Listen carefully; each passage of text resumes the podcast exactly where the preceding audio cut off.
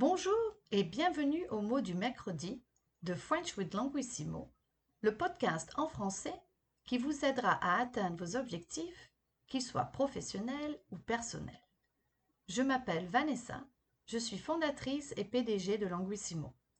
Aujourd'hui, je vais couvrir les adjectifs démonstratifs ce, cette, cette et c'est, suite à une demande spéciale d'une de nos étudiantes. Ce et cette, this ou that en anglais, sont suivis par un nom masculin singulier.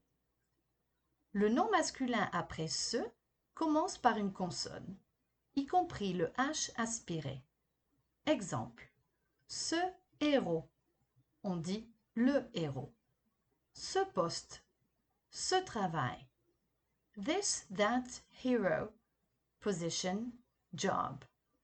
Ce est utilisé dans certaines expressions très connues, comme en ce moment, at the or this moment, ou right now, à ce moment-là, in those days, ou at that time moment, jusqu'à ce jour, up to now. Le nom masculin après set, on prononce le T à la fin, commence par une voyelle et un H muet. Exemple, un homme on dit l'homme. Cet épisode. Cet ordi. This, that man. Episode. Computer. Cet est utilisé pour faciliter la prononciation.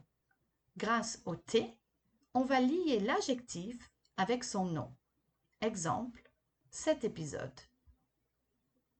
Veuillez noter que épisode est un nom masculin malgré son E à la fin. Cet this ou that en anglais, est suivi par un nom féminin singulier. Exemple, cette information, cette famille, this, that information, family.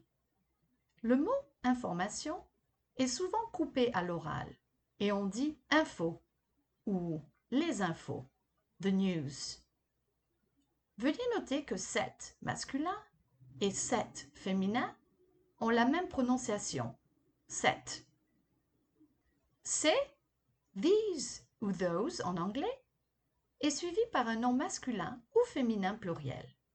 C'est le pluriel de ce, cette et cette. Pour les noms pluriels commençant par une consonne ou un H aspiré, on ne fera pas la liaison avec le S et on dira c'est héros, c'est poste, c'est travaux. Travail est irrégulier au pluriel et ses familles.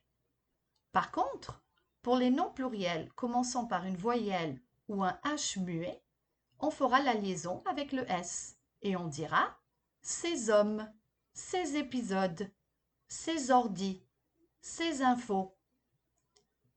Quelques questions de pratique. Aimez-vous cet épisode?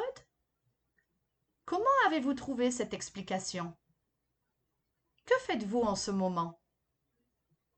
Avez-vous compris comment s'utilisent ces adjectifs démonstratifs? Et voilà, c'est tout pour aujourd'hui. J'espère que ce podcast vous a plu. Abonnez-vous à French with Languissimo, pratiquez et prenez soin de vous. À bientôt!